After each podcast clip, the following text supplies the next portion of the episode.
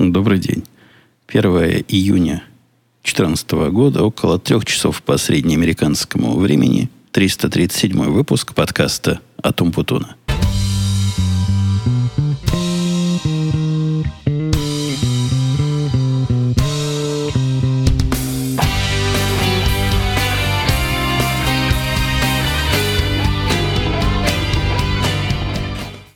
Если вам казалось, что меня долго не было – волнах подкаст э, аудиовещания, так вы ошибаетесь. На самом деле я был и не только в подкасте «Радио Ти», который, понятно, не для всякого из этой аудитории, но в том числе и в подкасте, в котором я выступал вполне в рамках и в русле того, что я несу в этом, в этом шоу. Это я к тому, что пригласили меня гостем на 400-й юбилейный выпуск подкаста от канадского лося и компании. Подкаста странного во многих отношениях. Во-первых, давным-давно я имел определенное касательство к созданию этого подкаста. Я помню, автор со мной общался, и я даже был тот самый, который придумал название. Так что мое, мое отношение тут чувствуется. Во-вторых, я там у них фигура мифическая и страшная, буквально по, по Фройду. Какой-то, какая-то фигура отца. Страшная, но справедливая фигура отца, которого – можно всячески поносить и упоминать в суе, но на самом-то деле это, ух, это отец, это не забалуй. Вот я и сходил туда. Они меня позвали, не то, что я сам напрашивался, позвали, я кочевряжиться не стал, ну, чего ж не прийти. И это где-то неделю назад было, наверное, пару недель даже уже назад было. Выступил там ничего особо такого, что слушатели этого подкаста от меня – не ожидают, я там не рассказал, хотя структура была разговора неожиданная. Ну, во-первых, это была полнейшая с моей стороны импровизация. Я понятия не имел, какие там темы, есть ли там темы вообще. А по сути, получилось такое почти на два часа интервью ведущих со мной. Говорил в основном я, но не пытался тянуть. Вот если вы послушаете подкаст, я ссылку на него дал в шоу-нотах. Согласитесь, я не пытался никак тянуть дело на себя и всячески напоминал самому себе в процессе, что я тут только гость. И когда пауза затянулась, надо что-то сказать. Не мое это дело лезть э, с советом или с каким-то действием, чтобы сделать шоу поживее. Ну и, и всякое такое, что держал в себе. В результате получилось нормально, как получилось. Хотя с точки зрения моего звучания там далеко от идеала, но опять же это не моя вина – а скорее беда того способа записи или способа обработки, как автор подкаста все это собирал. Несмотря на то, что, видимо, слушатели подкаста того ожидали меня перейти туда и действительно, как суровый отец, всех разнести в пух и в прах, нет, я там себя тихо вел. Вместе с ними развлекался как мог. Ну, в общем, такое развлекательное шоу получилось без всякой особой глубины, без всяких затей. Как-то мы прыгали с темы на тему. Там у них, у них нет ограничений. То есть, если в этом подкасте я пытаюсь разделить свою профессиональную сущность от своей общечеловеческой сущности, давать как раз выход той самой общечеловеческой, там таким вопросом, похоже, никто не заморачивался, и от тем обсуждения политики легко переходит в тему обсуждения фреймворков – и, так далее. Для меня это, кажется, несколько диковинный способ смешивания целевой аудитории, но им виднее. А не автор, а я, повторюсь, был всего лишь гостем.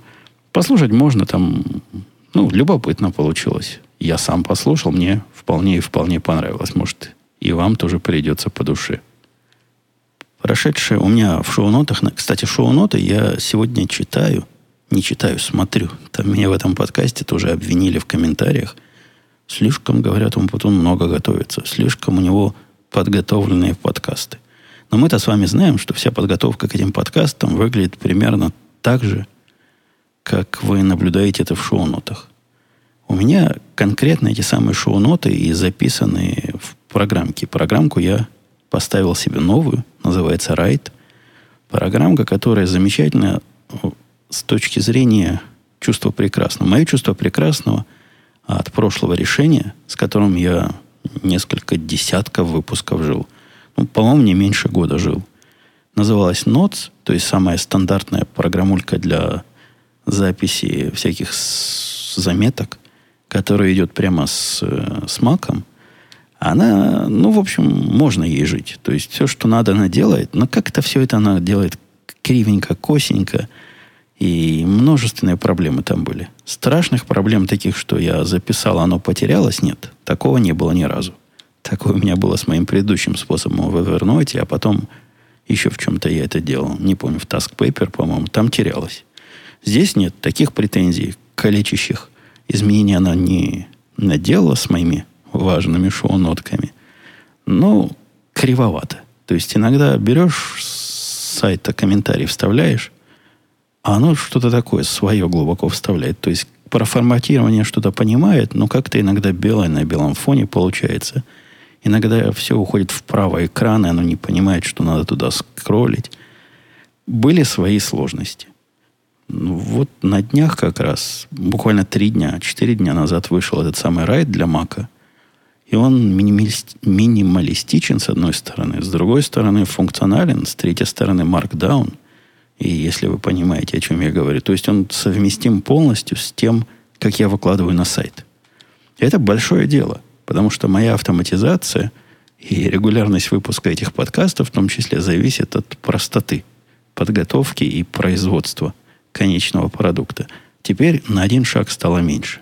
Если мне до этого приходилось выбирать руками эти шоу-нотки из программы Notes и как-то их адаптировать под сайт, теперь этого не надо.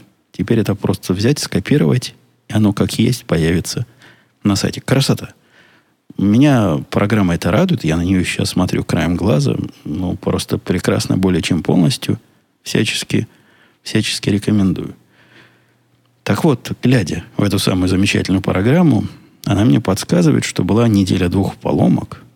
Это не эта неделя была, и, по-моему, даже не прошлая, а где-то так, позапрошлой неделе.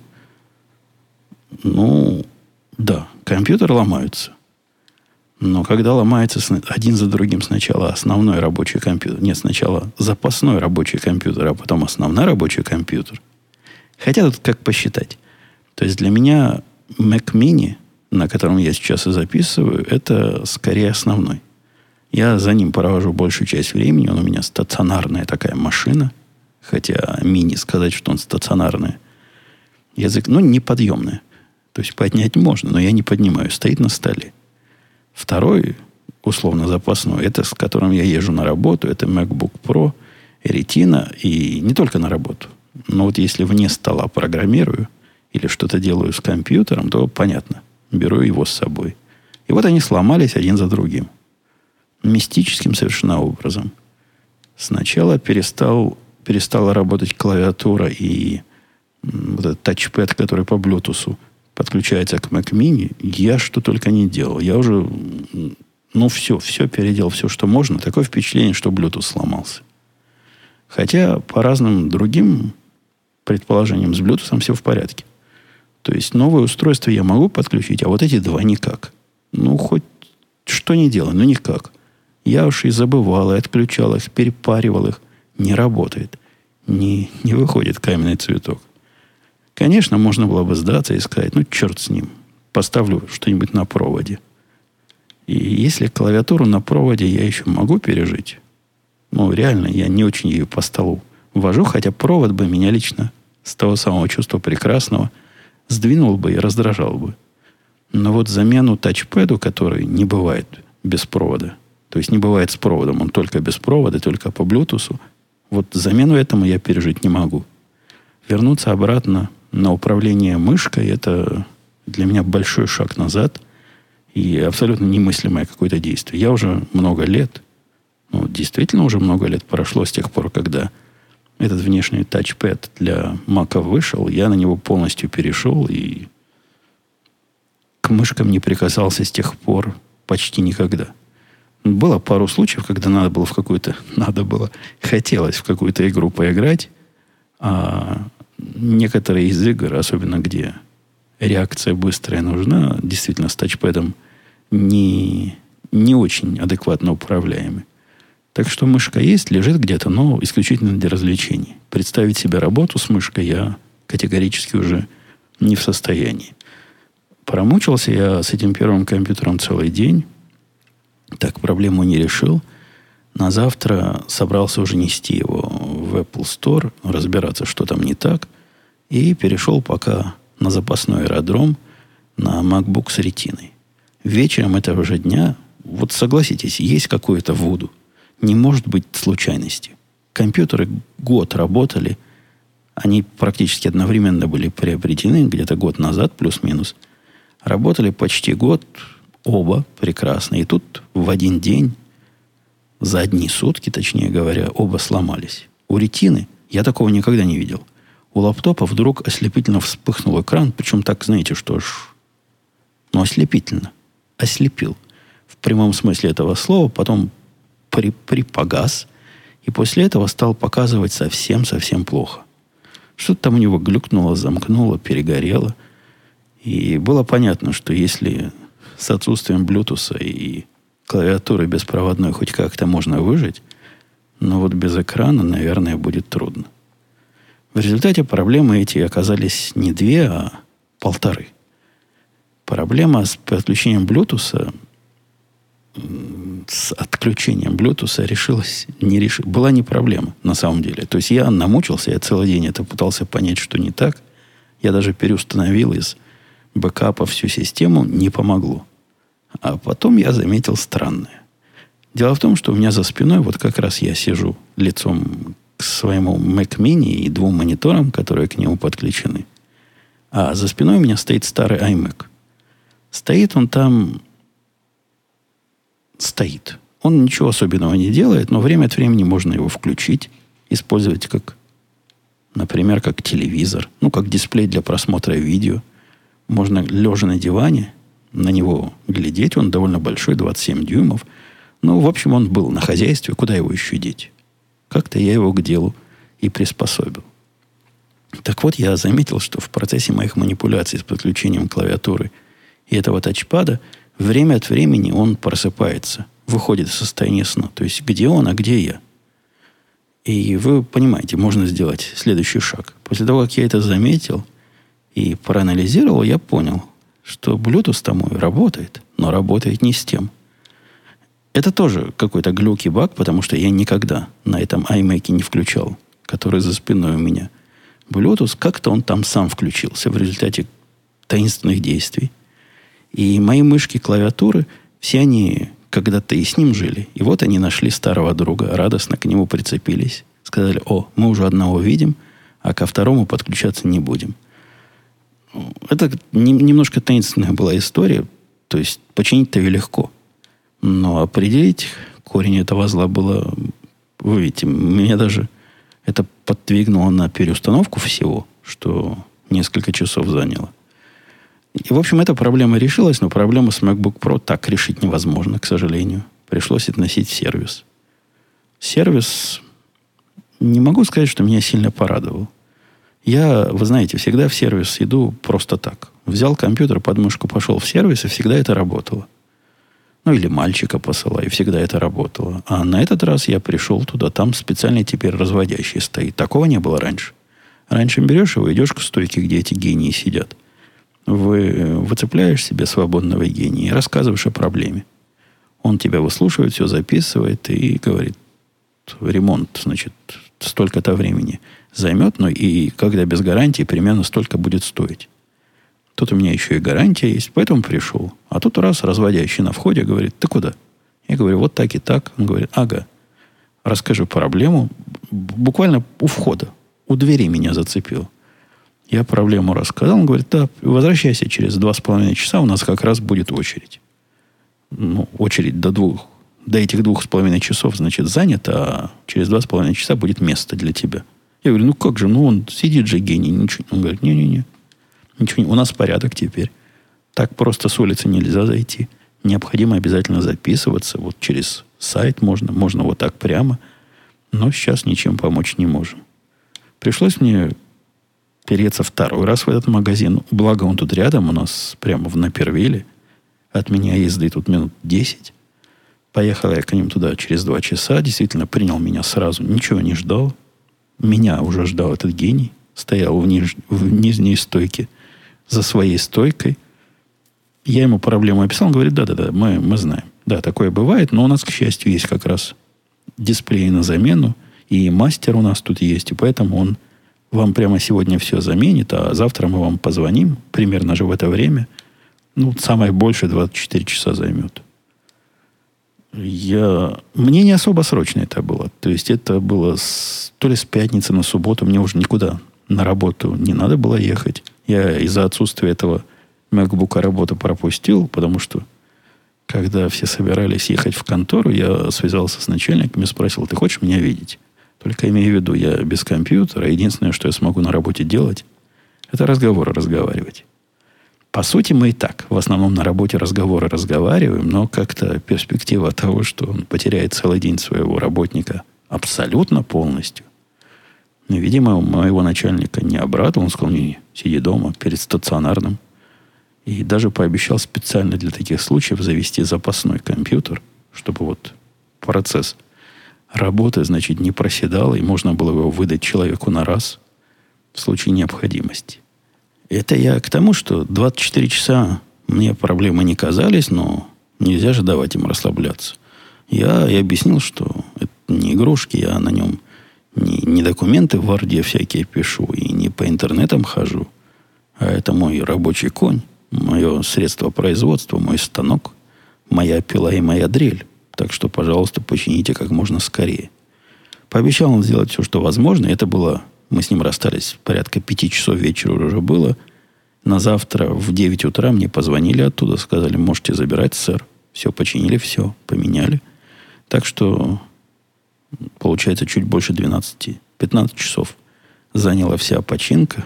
Но если исключить ночь, то вообще прямо сразу.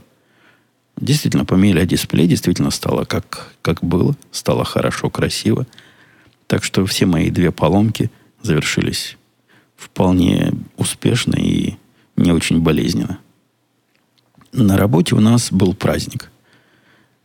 Во-первых, у нас должен быть день рождения начальника, у него там даже юбилей, обещает в следующий раз повезти в ресторан. Праздновали мы не это. Праздновали мы странное. В обычных компаниях, которые... Ну, давайте я с другого конца зайду.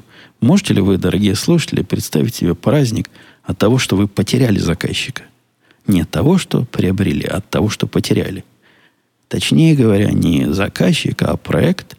Но именно это и было причиной нашего праздника. У нас один из наших корневых заказчиков приходит к нам с разными проблемами, и это одна из бизнес-моделей, которую мы следуем. Входить в глубокие и тесные отношения с потребителем наших услуг. Они нас любят, мы для них любезны. Они попросят, мы сделаем, они денег заплатят. В общем, такие теплые и близкие отношения. И у нас нет ни одного заказчика, у которого был бы один наш проект, одна система. Как правило, это совокупность. И, как правило, мы все глубже и глубже туда заходим.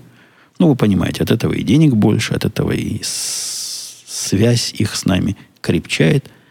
В общем, правильная такая, на мой взгляд, бизнес-модель, особенно в финансовом мире, где это вам не социальные сети. Здесь число пользователей, потребителей продукта не считается на миллионы. Я вам скажу больше, оно даже на тысячи не считается. Если есть несколько сотен потенциальных заказчиков на подобные продукты, это уже много. Посему каждого надо, особенно крупного, жирного и тяжелого, холить или леять. Но у этого холли или леяния бывают отрицательные сайд-эффекты, отрицательные последствия. И одно из этих последствий мы переживали с начала года. Посмотрев, как мы все замечательно для, для них делаем, этот самый заказчик пришел к нам с новым проектом. Он к нам его принес в клювике, рассказал, что надо делать. Мы посмотрели и прослезились. Буквально в голос плакали, просили нашего руководителя, спаси, спаси нас от этого кошмара. Выведи, выведи нас. Кто выводил? Не Кузьма Прутков, нет, другой чувак выводил. Заводил, вы помните, каких-то каких врагов. Сусанин. Выведи нас, Иван Сусанин, кричали мы своему начальнику. А он разводил руками и говорит, мужики, я все понимаю, мне это так же противно, как и вам, но сделать с этим абсолютно ничего невозможно. Будем пилить. Пилите, сказал он Шура, пилите. Что было там пилить, это была самая главная и первая проблема. Непонятно как нам, так и заказчику. Это тот случай, когда они говорят, сделайте нам красиво, но при этом информации о том, что такое красиво, как сделать, даже какого примерно результата они ожидают, они объяснить не могут. То есть совсем не могут. Говорят, сделайте, чтобы, чтобы работало. Но это ладно. У нас, вы знаете, фантазии хоть отбавляй, мы могли бы придумать. Но сложность главная, что дали нам кусок мусора. И сказали, сделайте нам из этого мусора конфетку. Кусок мусора абсолютно не структурированный, не структурированный. То есть данных. Какие-то данных дали. Данные выглядят жутчайше. И, ну, вы представляете себе, слушатели, которые близки к информационным технологиям, можете представить себе данные, в котором 60, не 60, 600 колонок этих самых данных, причем в некоторых, в некотором данном их 600, в некотором 500. Данные там разные, с циферками, с, не с циферками. Никто, никаких заголовков нет. Как, где какое данное, они сами не знают. Кто это данные генерирует, тоже никто не понимает. Данных немного, там всего до 100 тысяч таких штук, но каждая штука из себя это отдельный детектив. Причем есть подозрение, что штуки эти разные сущности объединяют между собой. Добиться ответа, ну, мы, мы решили, как действовать путем. Мы, мы, мы ведь не понимаем, что они нам дали. Поэтому они ведь должны догадываться хотя бы примерно, что они нам передали, и, и потом мы уже решим, как с этим работать. И тут возник э, корпоративный конфликт интересов. Оказалось, что ввели нас в этот проект принудительно через высокие этажи. То есть мы там с высокими этажами общаемся, и высокие этажи, большие начальники, то бишь знают, какие мы крутые. То бишь пришел какой-то очень, очень важный вице-президент в группу, которая делала вот это как свою основную работу. И сказал, вы, чуваки, тут проект завалили, вот такой бардак устроили – никакого продукта на выход не дали. Вот мы найдем красавцев, они нам все быстро сделают, а вам всем должно быть стыдно. Вы сами понимаете, что эти самые красавцы, которым должно быть стыдно, и оказались теми самыми людьми, которые должны были нам что-то про эти данные рассказать. С таким случаем саботажа я в своей технической карьере не сталкивался, по-моему, никогда. То есть на все вопросы, которые мы задавали, они ведь, чтобы себе представляли, не могут нас послать, вот эта группа, которая завалила. Они должны с нами какие-то действия производить. Они должны, во всяком случае, видимость совместной работы показывать. Поэтому на каждый наш запрос мы их спрашиваем, дайте нам какое-нибудь объяснение вот этого всего, вот этого всего бардака, что мы получили – они говорят, ради бога, не проблема. Мы все про все знаем. Только вы нам скажите, чего вам именно объяснить. Мы говорим, поле номер 8. Они говорят, не-не-не, так не пойдет. Мы сначала сказали, все 600 полей объясните. Они говорят, нет, вы давайте последовательно. Но мы спрашиваем, поле номер 8, вот циферка там есть какая-то? Что-то она нам странная. Кажется, мы не можем себе представить, чтобы это могло быть.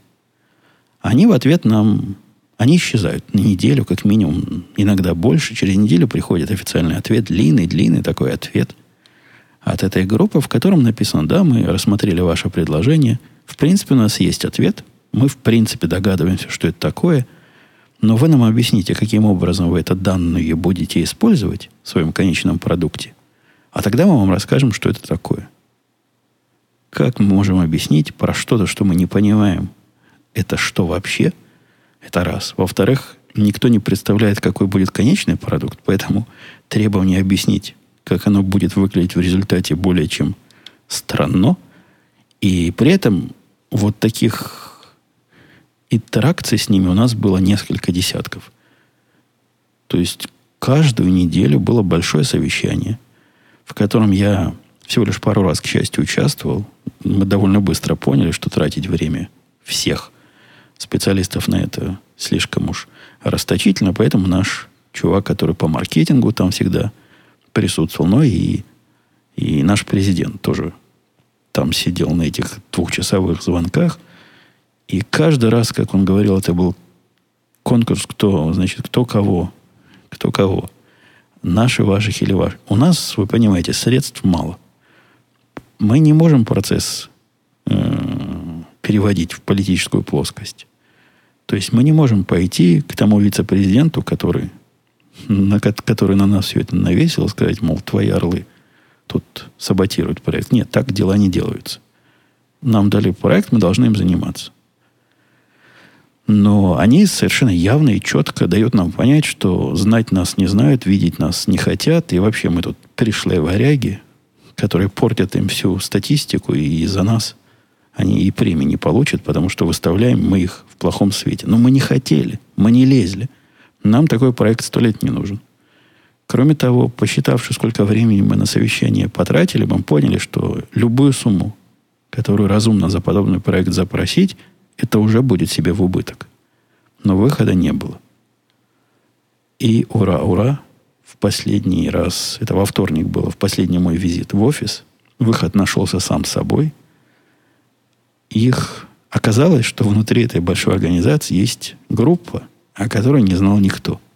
Не тот большой вице-президент, не вот эти ребята, которые этим проектом занимались.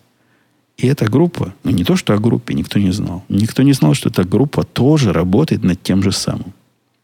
Совершенно случайно на наше очередное, уже, я не знаю, двадцатое совещание по вопросу «А дайте нам это?» Они отвечают «Нет, мы, мы вам дадим, но вы нам расскажите, зачем это вам надо?» Забрел чувак из этого отдела. Я не знаю, каким чудом. Я не знаю, как так легли карты, но как-то он попал на, этот, на это телефонное совещание и сказал, вы, вы, вы чего? Мы же это все уже сделали. У нас уже все готово. Мы данные уже разобрали, мы уже все их разложили. Мы все про все знаем. У нас вот-вот уже на выходе будет результат. И мы группа такая-то, такая-то, такого-то подразделения. Ну, это хорошая новость. Но еще лучшей новостью оказалось то, что и вице-президент, который на нас эту, эту гадость навесил, тоже проникся идеей, что вот они внутри организации, оказывается, все это уже почти сделали. И рассказал он нам сожалением. Он, он был уверен, что мы от этого расстроимся. Ну, чуваки, да, мы понимаем, что вы время потратили на это. Мы понимаем, что, конечно, мы оплатим вам время потраченное, но давайте все-таки мы вот эту часть сделаем у себя дома – Потому что вот так и так, и уже, и уже оказывается почти готово.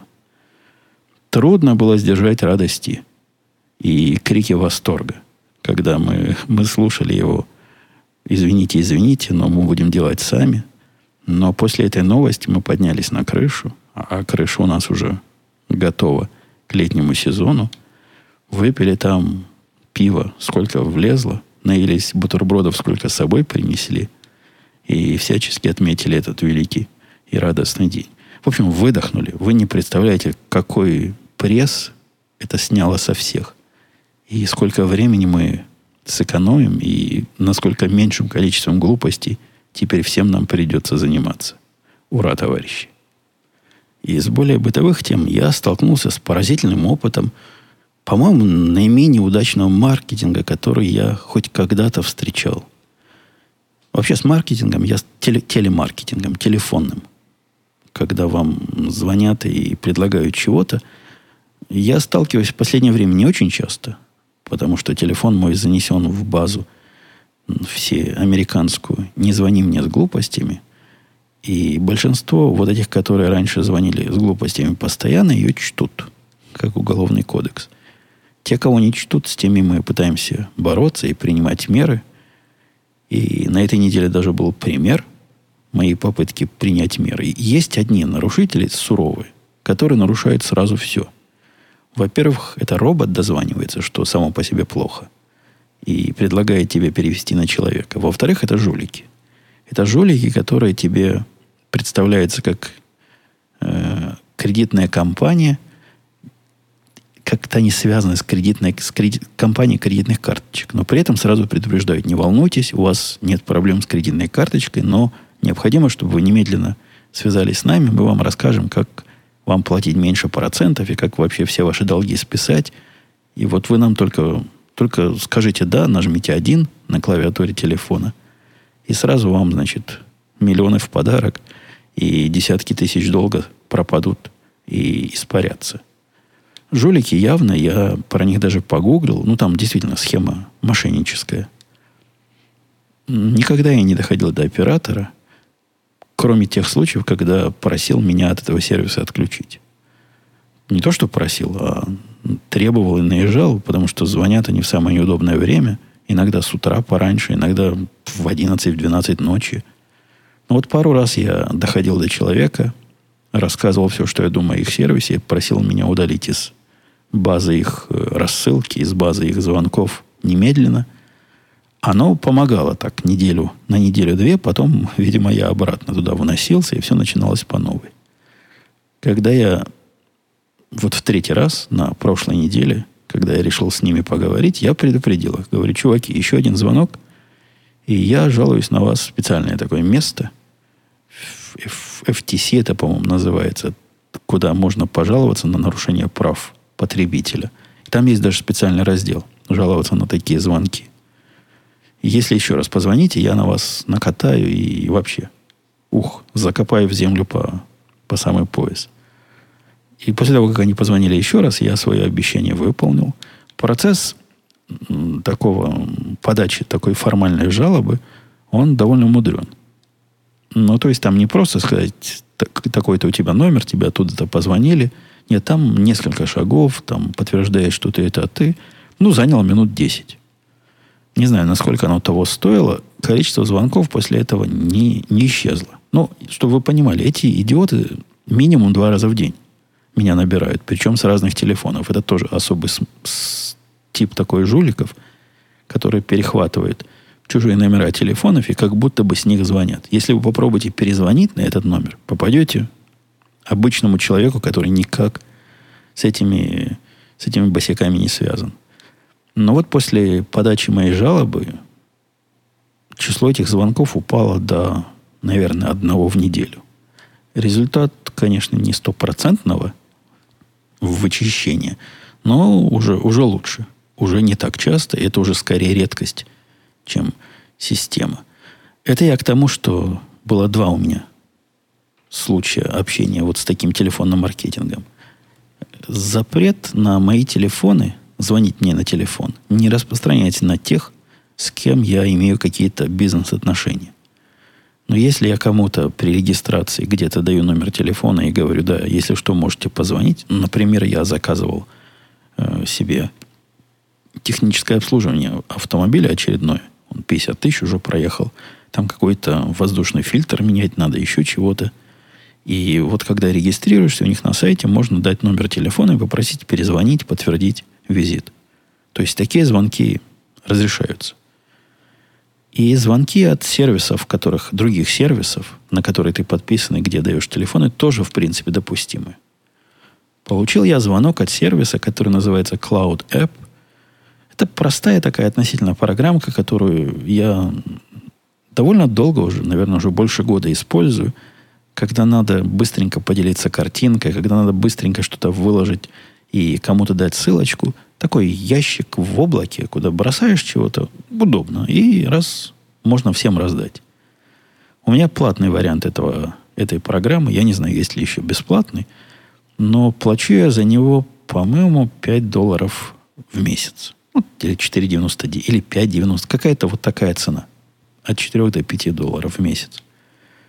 Для моего использования, конечно, можно было бы поднять и на коленке, конечно, можно было... У меня раньше на коленке и был.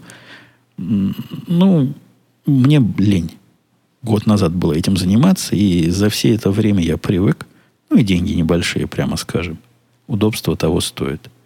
И вот получил я теле... сначала имейл от их одного из, одного из, э, видимо, из отдела маркетинга, я думаю, или отдела общение с клиентами, в котором он попросил моего разрешения позвонить мне вот на телефон, который я оказал при регистрации. У него есть со мной разговор на 5 минут. И, мол, не уйду я обиженный после этого разговора. Мне понравится, обещал он в этом имейле. Причем там как-то сказано, что вы, значит, избраны из, из многих, но вы вот ого, поэтому мы с вами и поговорим. Ну ладно, я ему разрешил, сказал, в какое время позвонить. Он позвонил в этот же день, но, к сожалению, не обратил внимания на временную зону. Это, конечно, ошибка, да? Пер, первая ошибка Штирлица была. Позвонил он мне по своей временной зоне, хотя я ему там четко написал, позвонив два часа по среднеамериканскому времени. Ладно, позвон... я ему сразу же указал, говорю, чувак, ты же в маркетинге, типа, надо же внимательнее читать имейл. Там же написано. Ты на два часа позже позвонил мне. Извинялся он, извинялся, но потом началось странное. Причина звонка была в том, что он спросил меня, вот буквально не в бровь, а в глаз, говорит, сэр, вы нашим сервисом пользуетесь давно, вот то да сё, то да сё, и мы видим у вас активно, активное использование. Довольны ли вы? Я говорю, да, да, доволен. После этого он спрашивает, а не хотели ли бы вы за этот сервис платить столько же, сколько вы платите сейчас, только в два раза больше? Вот просто так на ровном месте. Я сказал, а?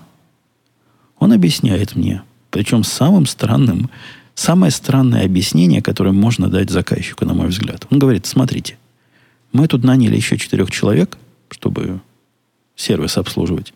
И нам зарплаты не хватает им платить. Поэтому не согласитесь ли вы профинансировать все это дело? То есть это компания, которая продает продукт. Компания, которая не живет на дотации. Возможно, у нее есть дотация от инвесторов, я не знаю. Но они реально звонят заказчикам и говорят, не согласитесь ли вы платить в два раза больше, чем сейчас. На это я сказал, ну, во-первых, есть прямой конкурент вашего сервиса, который берет столько же, сколько вы сейчас, без всякой доплаты, обеспечивает больше. Я и так с вами чуваки, потому что привык. Во-вторых, сказал я ему, ну, разве можно просто так просить за тот же самый сервис в два раза больше денег? Может, вы чего-то лишнего туда впилите? Может, у вас какие-то новые фичи будут, за которые мне захочется заплатить? Он сказал, да-да-да, конечно, будут фичи на мой вопрос, а какие именно, и как они именно мне помогут, и как они могут э, пояснить или оправдать двухкратное увеличение цены, он пока ответить не смог, но тут же спросил, не хотите ли вот прямо сейчас цену увеличить, а потом, когда фичи появятся, у вас автоматически они будут доступны. А вот если вы не увеличите в два раза цену, то да, в год вами проплаченный так и будет. Потом мы, конечно, отменим этот старый тарифный план, всем будет в два раза дороже – но вам наши новые фичи не дойдут. Ну, согласитесь, что-то в этом, что-то не так с их отделом маркетинга. По-моему, так нельзя делать дела. Хотя, может, это какой-то новый способ, новый передовой способ. Я не согласился взять в два раза больше то, что, может, когда-то будет, и какой-то замечательный кот в мешке, который он даже пояснить не может, какого цвета будут глаза у этого кота. Посему остаюсь пока на этом же сервисе, без изменения цены, если они в два раза увеличат за то, что, за то же самое, ну, я, наверное, из принципа перейду на их конкурента, который будет тогда мне стоить ровно в два раза меньше.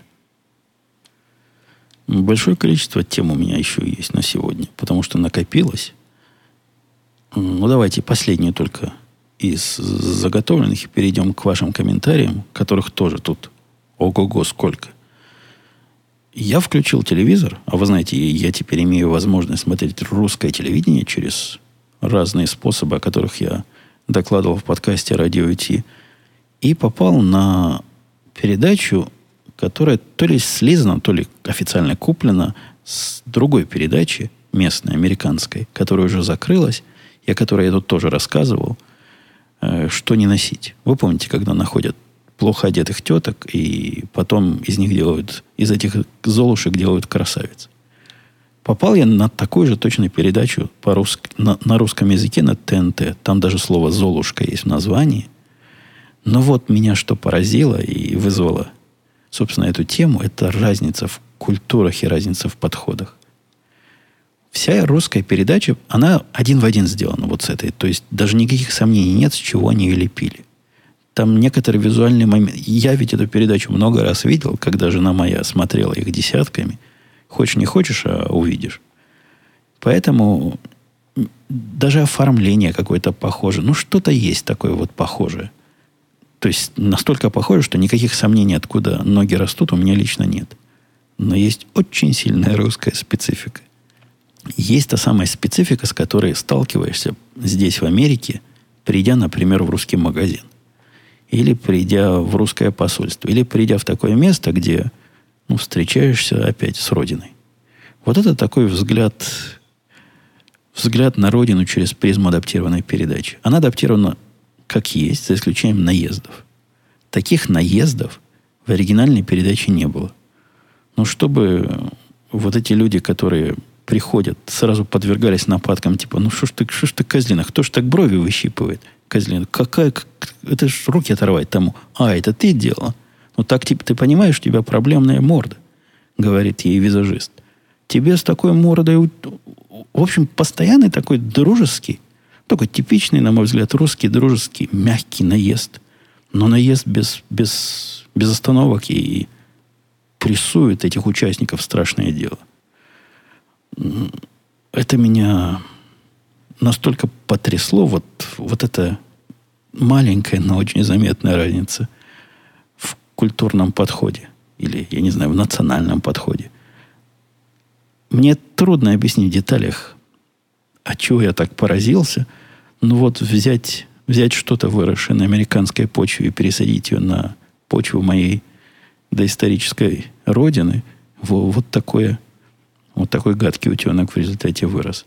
Если вы не видели этих обоих передач, их стоит посмотреть, даже если вы не девушка, а дорогой слушатель, а не слушательница, чтобы вот прочувствовать вот эту самую разницу, вот эти самые детали, в которых дьяволы кроются. Как я обещал, перехожу к комментариям. Джон. Или не Джон, у него наоборот как написано Джхон. Написано у него здесь. Спирит. Поздравляет меня с 20 тысячами. Странная, пишет он, конверция слушателей к комментаторам. Это он имеет в виду, он камень ваш огород, и совершенно справедливый камень. Бросает, говоря, намекая на то, что при таком количестве слушателей вы могли бы как-то и активнее комментировать, и активнее подбрасывать темы и задавать вопросы. Хотя, возможно, я и так отвечаю на все, что вы могли себе представить. И для лишних вопросов, дополнительных вопросов просто места нет. Э, Дмитрий дальше пишет очередной комментарий. Ты, пишет, пишет Дмитрий, объективные новости черпаешь с сайта Грани.ру или с Кавказ-центра? Я не, не очень... Я совсем не знаю, что такое Кавказ-центр. А что такое Грани.ру, я знаю от моей жены, потому что она там чего-то читает. Но мне кажется, в вопросе есть какой-то скрытый наезд. То есть он намекает, что я объективные новости о мире. Я не знаю, о чем пишут на этих обоих сайтах, но вот я оттуда черпаю объективные новости. Нет, Дмитрий, я не оттуда черпаю. То есть, конкретно отвечая на ваш вопрос, нет. Не с этих сайтов.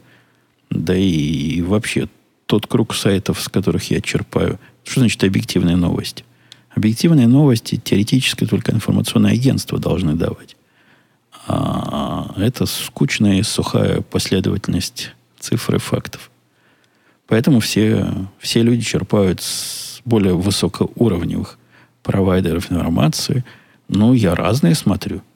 Про, про русские дела я смотрел, я же обещал, простите, объяснял, что для русских дел, вот когда особенно украинские дела, я специально русское телевидение завел, чтобы почерпать. А там, собственно, соотношение черному к белому, это как 99 к 1. То есть более или менее в серой зоне находится только, по-моему, дождь. И какой-то украинский канал я смотрел, который на относительно простом украинском языке, понятно мне, общался. А все остальное как раз были те самые альтернативные источники. Все каналы, которые красиво все показывали. У меня совсем с двух сторон источники для необъективной, а именно для информации. А уж как ее сделать объективной, я не знаю. Я вовсе никому не даю объективную информацию. Все, что я тут несу, это чрезвычайно субъективно. Я этим горжусь и буду дальше поступать так же. Э, слушатель Паул пишет, Евгений, насколько я помню, конфигурация из двух ваших кошек была рассчитана на то, что первую из них заберет мальчик, когда он съедет из родительского дома. И вот этот момент настал. Кому осталась кошка? Хороший вопрос. Потому что теоретически кошка его. И есть план такой на пятилетку следующую забрать кошку к себе. Что является условиями для вот наступления момента забрать кошку к себе, я так до сих пор и не, поним, не понял. Он пытался объяснять, надо обжиться. Что значит обжиться? А уж потом забирать. Но вроде бы уже обжился. И когда приходит в гости к нам все время с этой кошкой нянчится, но забирать не спешит. Мне, в общем-то, все равно. Кошки, когда две кошки, им, видимо, веселее. И, насколько я понимаю, если и когда, если это когда произойдет, он ее заберет, у жены и дочки план купить, значит, нашей черной кошечке опять подружку, чтобы ей не скучно было. Ну, привыкли уже, когда две кошки бегают друг за другом. И какой-то кошатник тут развели. Так что да, план пока не выполнен, и никаких дедлайнов на его завершение не предвидится. Евгений писал, созрел, возможно, интересный вопрос на рабочую тематику. Как выглядит структура вашей компании, что касается именно отдела разработки, если таковой имеется, или просто разработчиков? Какие наименования должностей используете, если не секрет? Вопрос именно о формулировке. Поясняю, пишет дальше Евгений, вы были начальником на прошлой работе, судя по всему, остались им на новой. Но вы явно не бумажный начальник, а полноценная боевая единица – которая много разрабатывает своими руками, есть много возможных слов, чтобы описать вашу должность, которую мы, ваши слушатели, точно не знаем. Ха.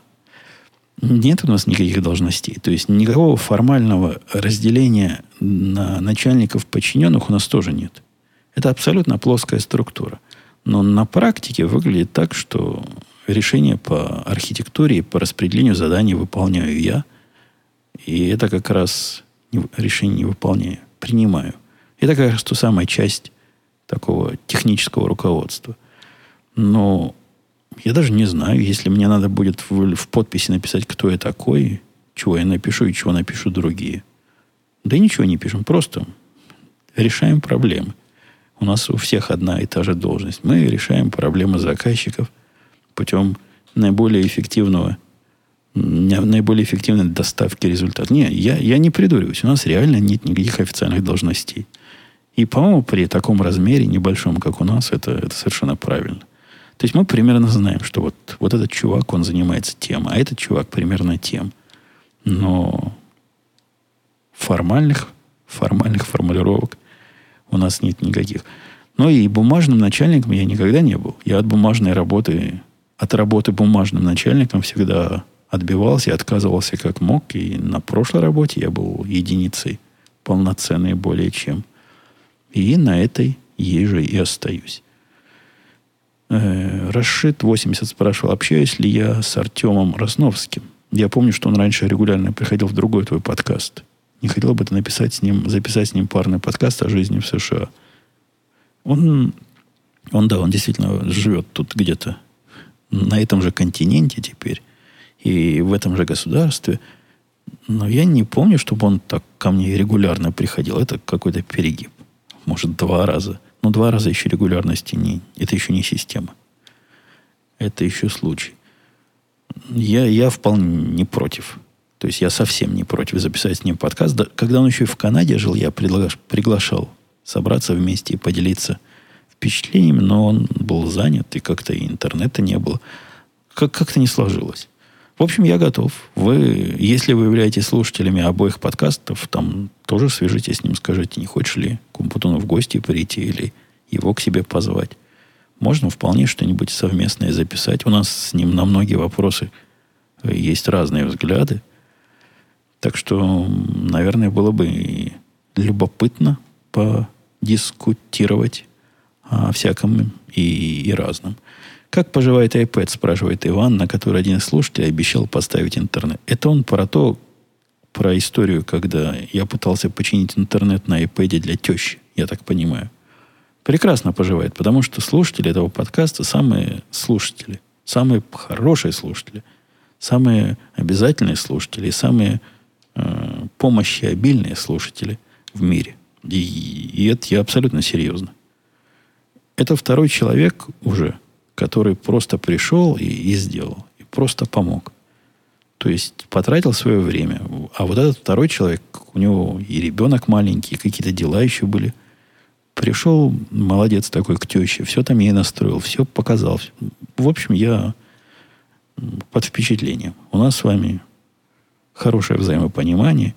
И это приятно, когда посторонний человек, может, я ему не очень посторонний, он-то меня знает, но я-то его не знаю. То есть посторонний для меня и для моей тещи человек взял, пришел, помог, все сделал. Это, это прекрасно, я считаю. Сигизмунд Выхолев писал, человек, который взялся переписать твою систему со старой работы, мне напоминает Остапа Ибрагимовича, который взялся рисовать сеятеля для лотереи. Не-не-не, Сигизмунд. У, у, у Остапа Ибрагимовича был выход. Был аутпут. Вы помните, он там нарисовал такие что-то. То есть он попытался обвести кису и получить конечный продукт. Здесь продукт никто и не пытается получить. И я этот вопрос сюда внес, потому что первое число сегодня. А это тот самый день, день X, когда они либо отключаются, либо продлевают контракт по поддержке, что они отказываются делать, либо какое-то чудо случается, и все само по себе чинится, и вдруг проявляется система, которую этот самый Остап Ибрагимович пишет в тайне и прячет от всех.